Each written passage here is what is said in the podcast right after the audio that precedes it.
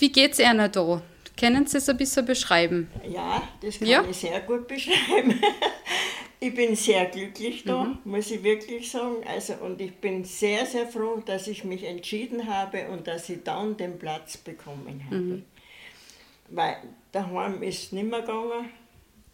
Also mein Mann ist eben 2019 gestorben. Er war auch schon ein Jahr vorher in der Diakonie. Und da habe ich schon gesehen gehabt, dass das ein sehr gutes Heim ist. Und dann habe ich natürlich geschaut, dass ich auch in die Diakonie komme. Und es hat Gott sei Dank geklappt. Wie lange sind Sie schon da in der Diakonie? Also im April, 15. April werden es zwei Jahre. Sie fühlen sich wohl, man sieht es Ihnen Ich fühle an. mich sehr wohl. Also man, man kann vieles tun, aber man muss nichts. Dann darf ich im, im Zimmer frühstücken und das ist auch fein. Und da lese ich, die Kronenzeitung habe ich übrigens auch jeden Tag. Die lese ich dann auch gemütlich und dann mache ich halt meine Sachen so. Mein Gott, man braucht halt schon sehr lang.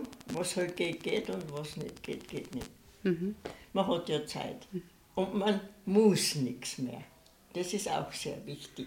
Sie sind alle super freundlich, alle nett und das, das Modell ist eigentlich sehr gut, dass die, die Hausgemeinschaften sind, nicht also so.